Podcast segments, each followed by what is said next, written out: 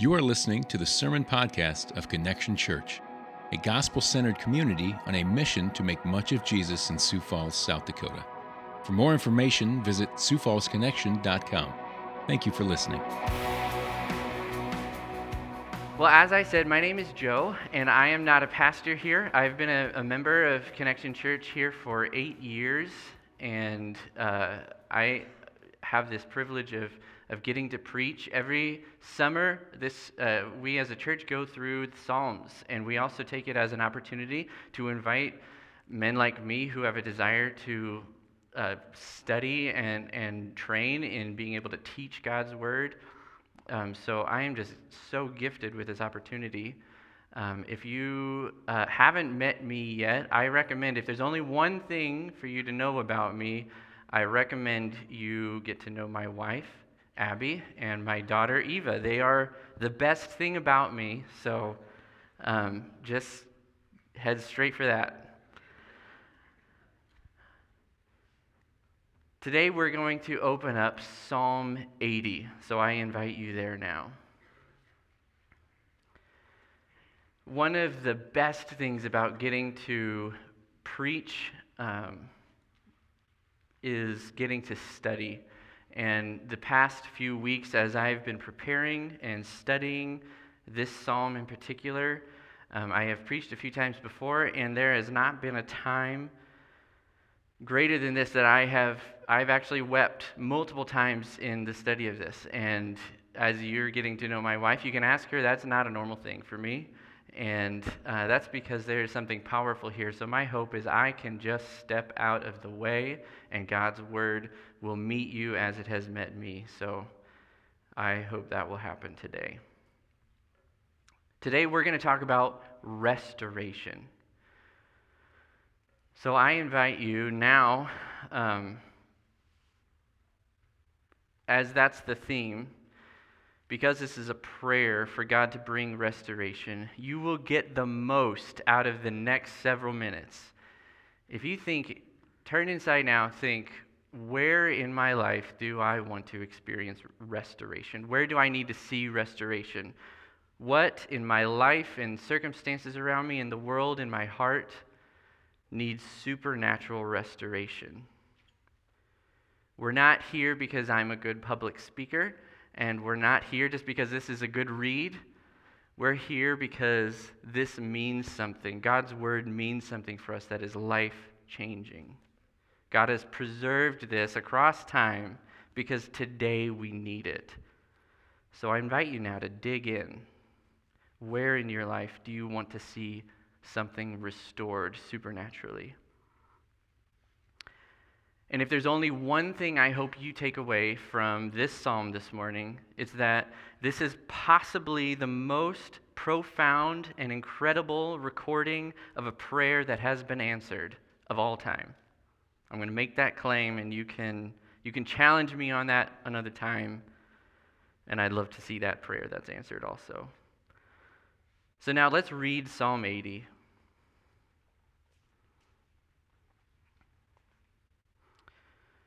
To the choir master, according to Lilies, a testimony of Asaph, a psalm.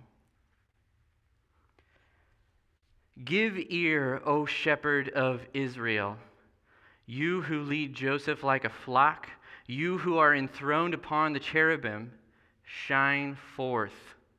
Before Ephraim and Benjamin and Manasseh, stir up your might and come to save us.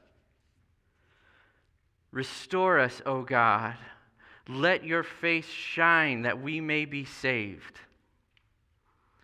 O Lord God of hosts, how long will you be angry with your people's prayers? You have fed them with the bread of tears and given them tears to drink in full measure. You make us an object of con- contention for our neighbors, and our enemies laugh among themselves. Restore us, O God of hosts. Let your face shine that we may be saved. You brought a vine out of Egypt. You drove out the nations and planted it. You cleared the ground for it. It took deep root and filled the land. The mountains were covered with its shade, the mighty cedars with its branches. It sent out its branches to the sea and its shoots to the river. Why then have you broken down its walls, so that all who pass along the way pluck its fruit? The boar from the forest ravages it, and all that move in the field feed on it. Turn again, O God of hosts. Look down from heaven and see. Have regard for this vine, the stock that your right hand planted, and for the son of whom you made strong for yourself. They have burned it with fire, they have cut it down. May they perish at the rebuke of your face. But let your hand be on the man of your right hand, the Son of Man, whom you have made strong for yourself. Then we will not turn back from you. Give us life, and we will call upon your name. Restore us, O God, O Lord of hosts. Let your face shine that we may be saved.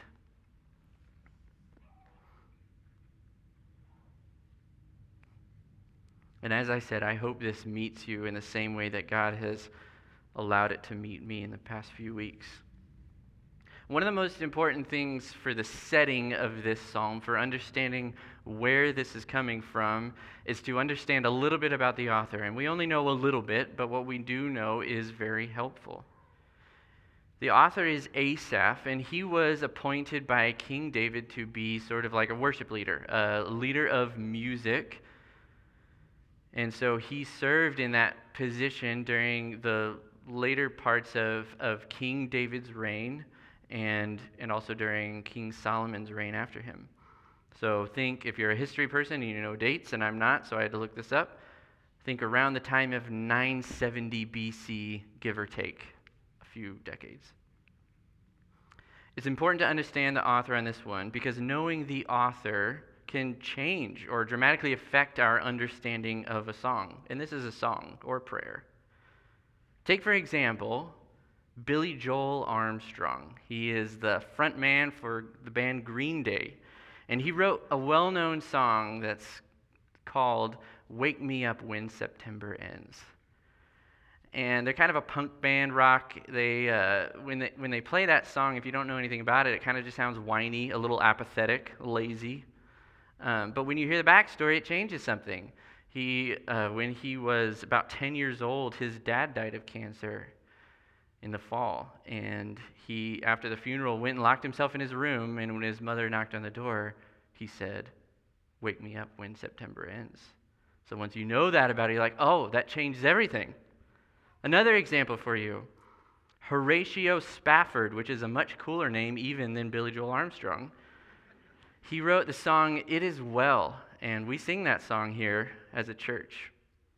He wrote the words, When peace like a river attends my way, or when sorrows like sea billows roll, whatever happens to me, whatever my lot, you have taught me to say, talking to God, it is well with my soul. This sounds like a guy who's kind of got it figured out. He just has a profound faith, probably because God has showed him how faithful he is, and he just is okay. He's a cool dude. He's chill, and he's well with, with, with everything that's going on around him, good things and bad. Well, the backstory, again, can change the meaning of, of the song, or at least enhance it.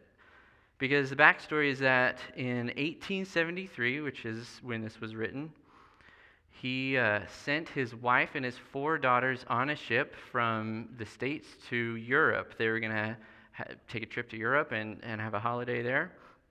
At the last minute, plans changed, and uh, he needed to stay back for a few days. And so he sent his wife and his four daughters on a ship, and he was going to take the next one.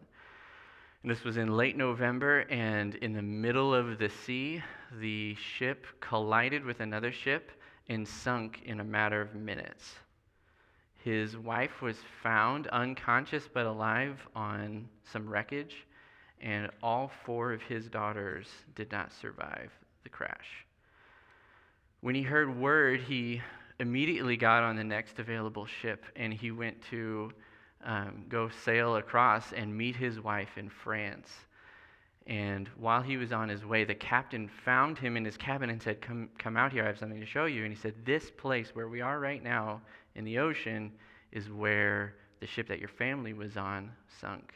And, you know, I thought you would want to know that. And so he went out on the deck and he looked out over the, the waves, the sea billows, if you will. And he went back to his cabin and he wrote those words. And all of a sudden, that takes on some more meaning, right? That's powerful. Well, the story behind this song, or at least Asaph, the author, is that he is a man that saw and felt and tasted the brutality of the disparate ways of the world and the way of God. He felt an overwhelming pull toward the world, but was called away by God from it to be obedient and, and have faith in God instead. He knew the truth and he was sad about it. And he devoted his life to leading others to choose obedience to God instead of the world. Asaph, is, this might be a helpful way to understand it. He kind of was drawn to the American dream, which didn't exist at the time, but that's the word that we have for that, that general sense now. But then his eyes were open to the reality of in, in light of eternity.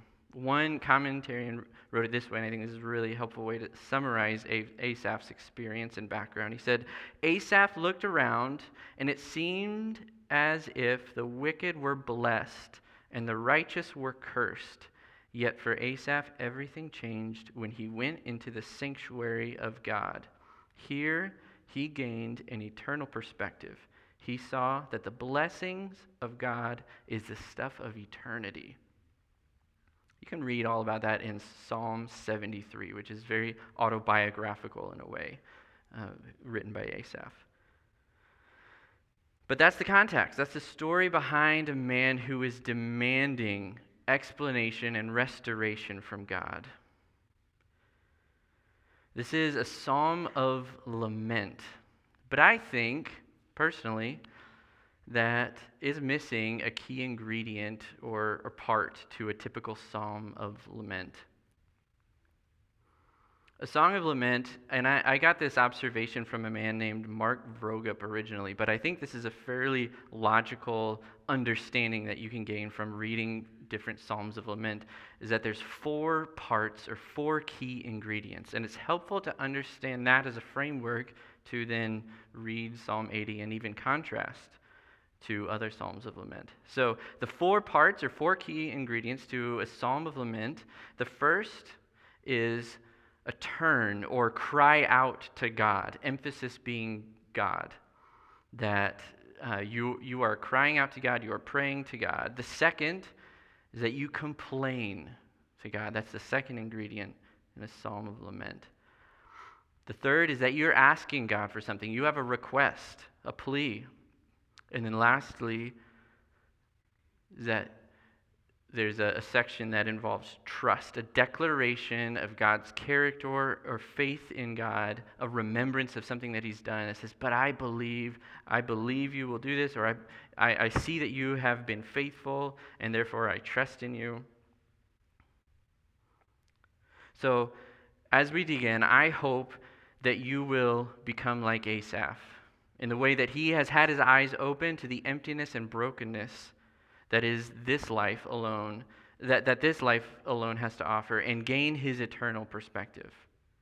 I hope that you'll have a deep sense of unrest about the way things are in relation to how they should be, and see our desperate need for restoration. And I hope that you'll gain the faith in God that is required to become indignant about evil, the unfairness, the distance that we still experience from God, and begin to cry out to Him about it. So let's dig in. Instead of going through sections, we're going to go through themes like I just laid out. First being turn or cry out to God. The first ingredient is to cry out to God instead of other things. Asaph addresses God as the shepherd, the most high king, and the one who is mighty and able to save. Then he pauses for the first of three refrains and repeats, each with increasing emphasis Restore us, he requests. Let your face shine on us that we might be saved. That face shine upon us might seem foreign and a little weird to us because we don't use that language, but it, it comes from something powerful. Um, Asaph's ancestors, the Egyptians, back when Moses was the appointed leader for the Israelites to deliver them from captivity to the Egyptians, Moses and Aaron were, were leading them, and God said this to Moses in Numbers uh, chapter 6, verse 22 through 27. He says, The Lord spoke to Moses, saying, Speak to Aaron and his sons, saying, this, uh, Thus you shall bless the people of Israel. You shall say to them, The Lord bless you and keep you. The Lord make his face to shine upon you and be gracious to you. The Lord lift up his face upon you and give you peace. So shall they put my name upon the people of Israel, and I will bless them. So Asaph is referencing this as if to say, What of that blessing, Lord? Where is that now? That blessing that you meant for your people. And so, according to this promise of God that God delivered, he's asking him for it. Asaph is asking for a kind of restoration that requires salvation and blessing that can only come from the Lord. He's not asking for something that can be done by the work of human hands. He's asking for restoration that can only come from the Lord. Faith is not demonstrated by turning to God when prayers have been answered already. Faith is demonstrated by turning to God when they haven't yet. And so, as often as we talk about Psalms of Lament, we ask, Where do you turn? If the first step is turn to God, where do you turn? Who do you turn to? What do you turn to? Asaph sees this issue that he's experiencing oppression from enemies, decay of his nation. He is experiencing this as a God issue. That's why he's crying out to God for help. So there's two things that we can take away from that uh, two things that keep us from crying out to God are not believing something is a God issue, which Asaph is here. He's crying out to God. So we can either not believe that something is a God issue, or we can believe that we can fix God issues. Either of those instances might draw us to not reach out to God for help.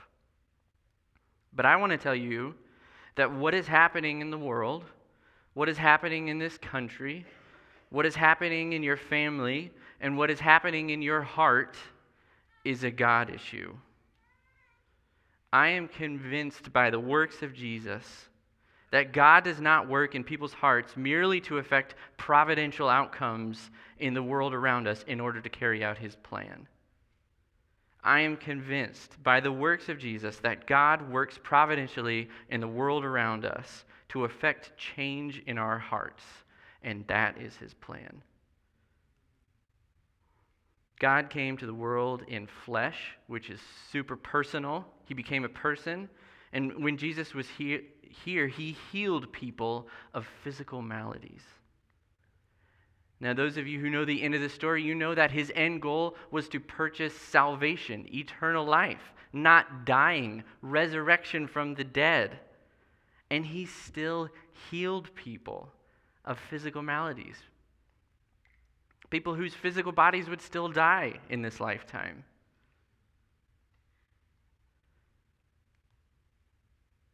Why do you think he did that? I'm sure there's a few reasons, some preachables that can come from that notion. But here's one those who were healed of physical illnesses were introduced to the, uh, healer of spiritual sickness what's happening in the world, what's happening in this country, what's happening in your family, what's happening in your heart right now is a God issue. And He is at work to restore that back to Himself, to introduce you to the healer. So, the second ingredient or step in a lament is to complain. Asaph says, You have fed us with the bread of tears. You have made us an object of contention with our neighbors.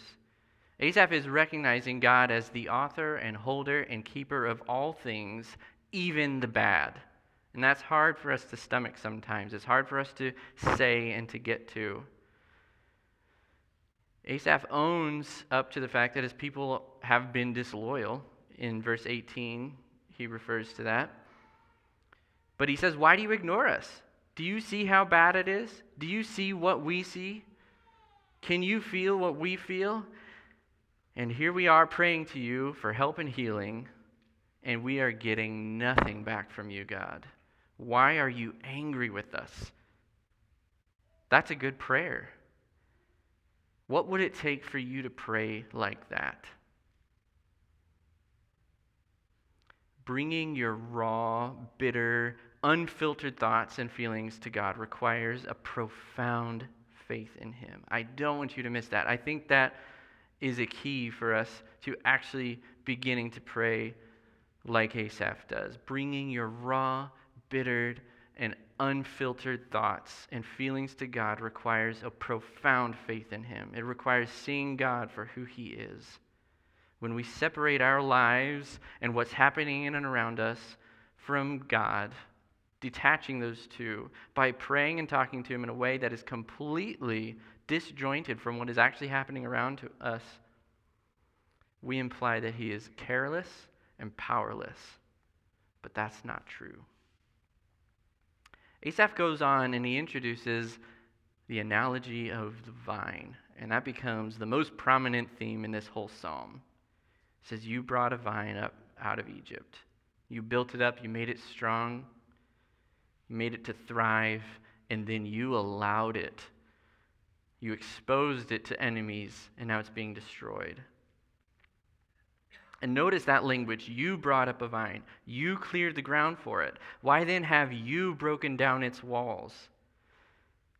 There is no being who could be less shocked by your realization that things are not the way they should be than God, even if that involves the state of your heart. I think for a lot of us, it's easy to read a psalm of lament and, and even dream up a, a, a prayer of lament if we have been victims of circumstances, people, the world around us, and have been afflicted with hardship. Maybe you're not grieving or lamenting things that have been done to you.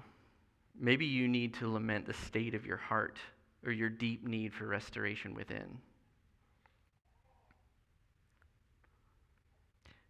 Then Asaph turns his complaining about why things are not the way they are, and he moves to asking for restoration, which is the third ingredient to a prayer or psalm of lament. He says, Turn again, O God of hosts. Look down from heaven and see us. Have regard for this vine. Restore us, O Lord, God of hosts. Let your face shine that we may be saved. And that's how his prayer ends. But that's not how the story ends. And so we move to the fourth ingredient, which is trust or remembrance. And that step or ingredient in a prayer of lament is typically a declaration of trust or remembrance, seems to be missing here, or at least lacking a great deal. It's really weak. There's not a lot of it in this psalm. It seems as though a prayer in bitter sorrow is the only remaining shred of faith that Asaph had. Just simply praying to God was a last amount of faith he could muster. A mustard seed sized, you might say. See, God had a plan for the restoration of his people, even before Asaph prayed. The, re- the, restoration that Asaph was asking for was for the Israelites, his people, specifically the tribes of Israel, amidst the destruction and decay that he was experiencing in his lifetime. But the plan for restoration that God had was much bigger than that. To see the plan unfold, I invite you to read the whole New Testament. Since we don't have time for that today, I invite you to read just one small part. Remember what I said earlier that this is possibly the most incredible and profound recording of a prayer that has been answered of all time? I didn't mean that this is the most incredible prayer of all time, and I didn't mean that this is a recording of an answered prayer. I just mean that this is a recording of a prayer that we know and can see has been answered. And we see it answered in John chapter 15, verse 5. And I invite you there now. John chapter 15, verse 5. Speaking here is Jesus, the Messiah, Christ, the Son of God, sent to the world. He is preaching, and he says, I am the vine. You are the branches. Whoever abides in me and I in him, he it is that bears much fruit. For apart from me, you can do nothing. Asaph is crying out to God and he says, You planted this vine, then you brought it to, to destruction. Have regard for this vine. And the Son of God answers him, I am the vine. If you think lament like this is dramatic, you're missing our desperate need for restoration and saving. And if you think this lament is hopeless, you're missing the radical, saving work of God accomplished through Jesus. This is how God answered Asaph's prayer. Asaph says, You brought up a vine, a healthy vine, then you broke it down and opened it up for attack. Jesus says, I am the vine. Apart from me, you can do nothing. Asaph says, Turn again, O God of hosts. Have regard for this vine and for the son of whom you made strong for yourself. And God says, Here is my son, my only son, in whom I am well pleased. I love you so much that I am sending him to you so that whoever believes in him will not die but will have eternal life. Asaph says, They have burned this vine, your people, the vine, with fire. They have cut it down. May they perish at the rebuke of your face. Restore us, O God of hosts. And God says, My son, whom I sent to save you, you took and you cut him down. And instead of causing you to perish and forsaking you, he instead was pierced for your transgressions he instead was crushed for your iniquities. Upon him I placed the chastisement that brought you peace, and by his wounds you are restored. Asaph says, Save us, then we shall not turn back from you. Give us life, and we will call upon your name. And Jesus says, In my last days, when they came for me, you ran away from your Savior. You denied even knowing me. But I will never leave you or forsake you. I will be with you always to the end of this age. I don't say these things to discourage you from praying like Asaph. It almost seems like he got it wrong, like he messed up. He prayed a bad prayer. That's not true. I say these things to you so that you'll know that God answers these prayers. So pray like Asaph and rest in knowing that Jesus has and is answering your prayer with something far better than you could ever know to ask for. Even though Asaph was a man who had abandoned the pursuit of ultimate meaning and satisfaction in this life and turned his eyes to eternal things, even he missed it. He couldn't see it all. Even he didn't see beyond the pain of his immediate circumstances to imagine a world restored by Christ Jesus. So if you felt like you had to pray a certain way, pray the right things, say the right words, or even know the best outcome to ask for, pressure is off. Because the little restoration you want to experience in your life is far more important to God than you know. And His plan to carry out that restoration is far greater than you could ever imagine. And did you see? There's a takeaway here. Jesus gave us the key. He gave us something to do, which we like. We know how to pray now. Give us something to do, Jesus. He says, I am the vine. If anyone remains in me, he will bear much fruit. Apart from me, you can do nothing. He is saying that he and only he is what makes the people of God the people of God, not the Israelites. The People that are attached to, growing from, connected to, extending from the vine that is Jesus. And what does he say to do? He says, Remain in me, abide in me, stay with me. So, who gets to experience the restoration that this psalm asks for? the people of God. And who are the people of God? Those who are connected to and growing from Jesus. Those who abide with, remain with Jesus. So that gives us two things to do. We know now to pray to God and ask for restoration. And we know now to abide with Jesus. So, do you want to experience restoration? That thing that hopefully you thought of, beginning to pray for in your life, a deep need that you see around you or even inside your heart. You want to see restoration in the world? Pray and stay with Jesus. You want to see restoration in our nation or in our city? Pray and stay with Jesus. You want to experience restoration in this church? Pray and stay with Jesus. You want to experience restoration in your friendships, distanced family, pray and stay with Jesus. You want to experience restoration in your marriage, pray and stay with Jesus. And because God is a powerful God, if you want to experience restoration in your own heart, cry out to God and cling to Jesus. When we get this, we become a people that are unrelentingly passionate about being with Jesus. But there is a tension here that I'm afraid that I've introduced while talking about restoration and the fulfillment of it that I want to speak to.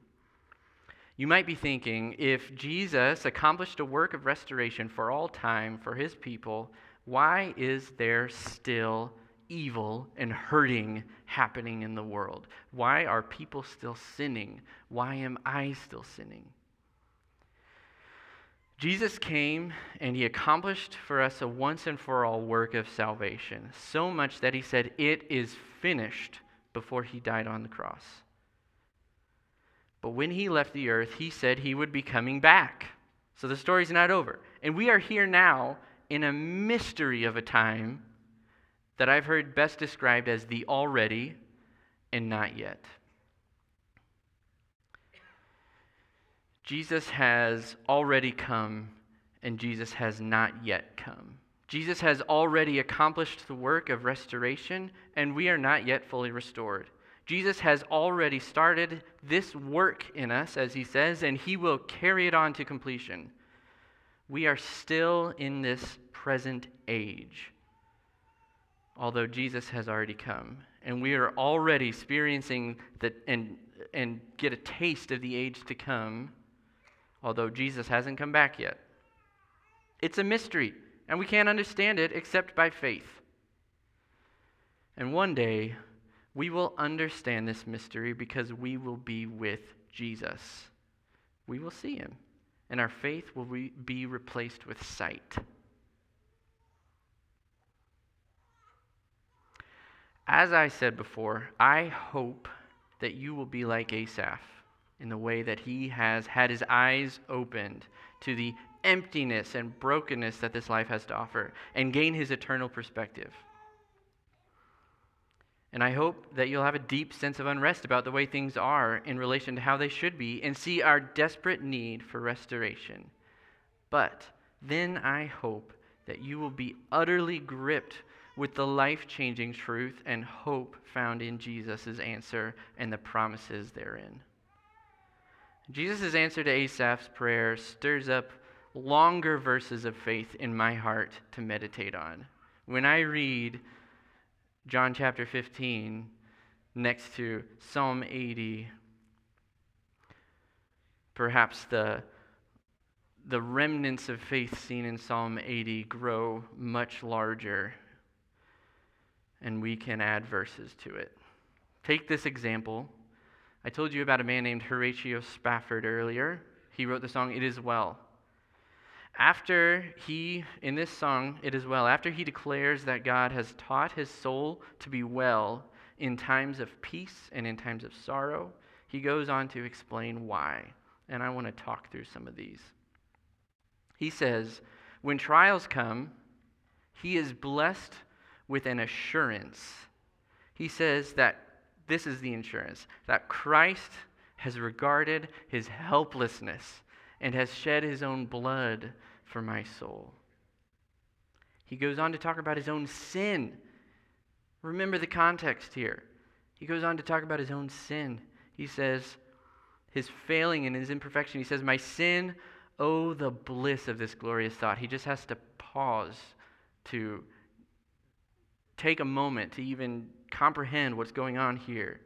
He says, My sin, not in part, but the whole, all of it, was nailed to the cross, and I bear it no more. Praise the Lord, praise the Lord, O my soul.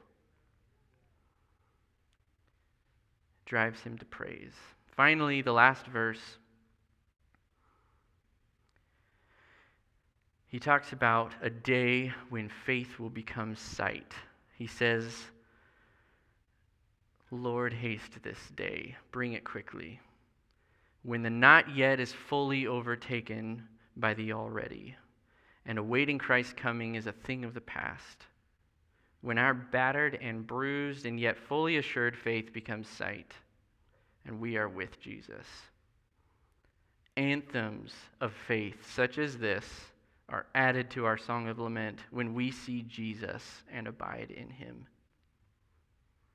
Our suffering, the depraved and seemingly hopeless state of the world, and our need for restoration is met with and eclipsed by the beauty of Christ's saving work, the thoroughness of the fullness of his promises, or the fulfillment of his promises, and the steady hope of what is to come.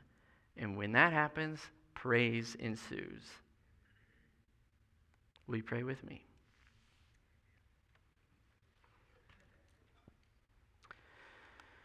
Lord, we look to you, we cry out to you now, and we see our desperate need for restoration. We see our desperate need for saving.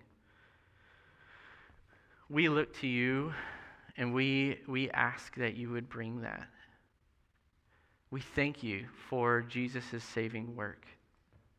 We praise you that what he's done is so thorough and far beyond what we could ever imagine to pray for, hope to pray for. And we thank you that it's effective. God, would you help our tendency to fade into the hums of the world and to even look for some, some passive fulfillment in the way of this world, which keeps us from seeing our need for restoration. Would you help us? Would you help us see how far we are from the way that things should be? And would you remind us?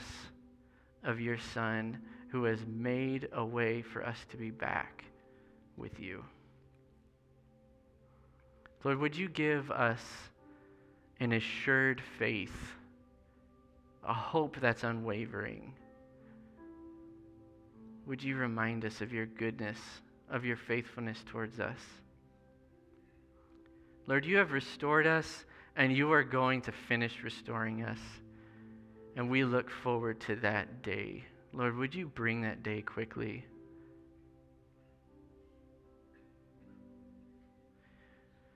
Lord, would you make us a people that are unrelentingly passionate about being with you, about singing about you, about telling people, look what God has done. It's in your name that we pray and we believe. Amen.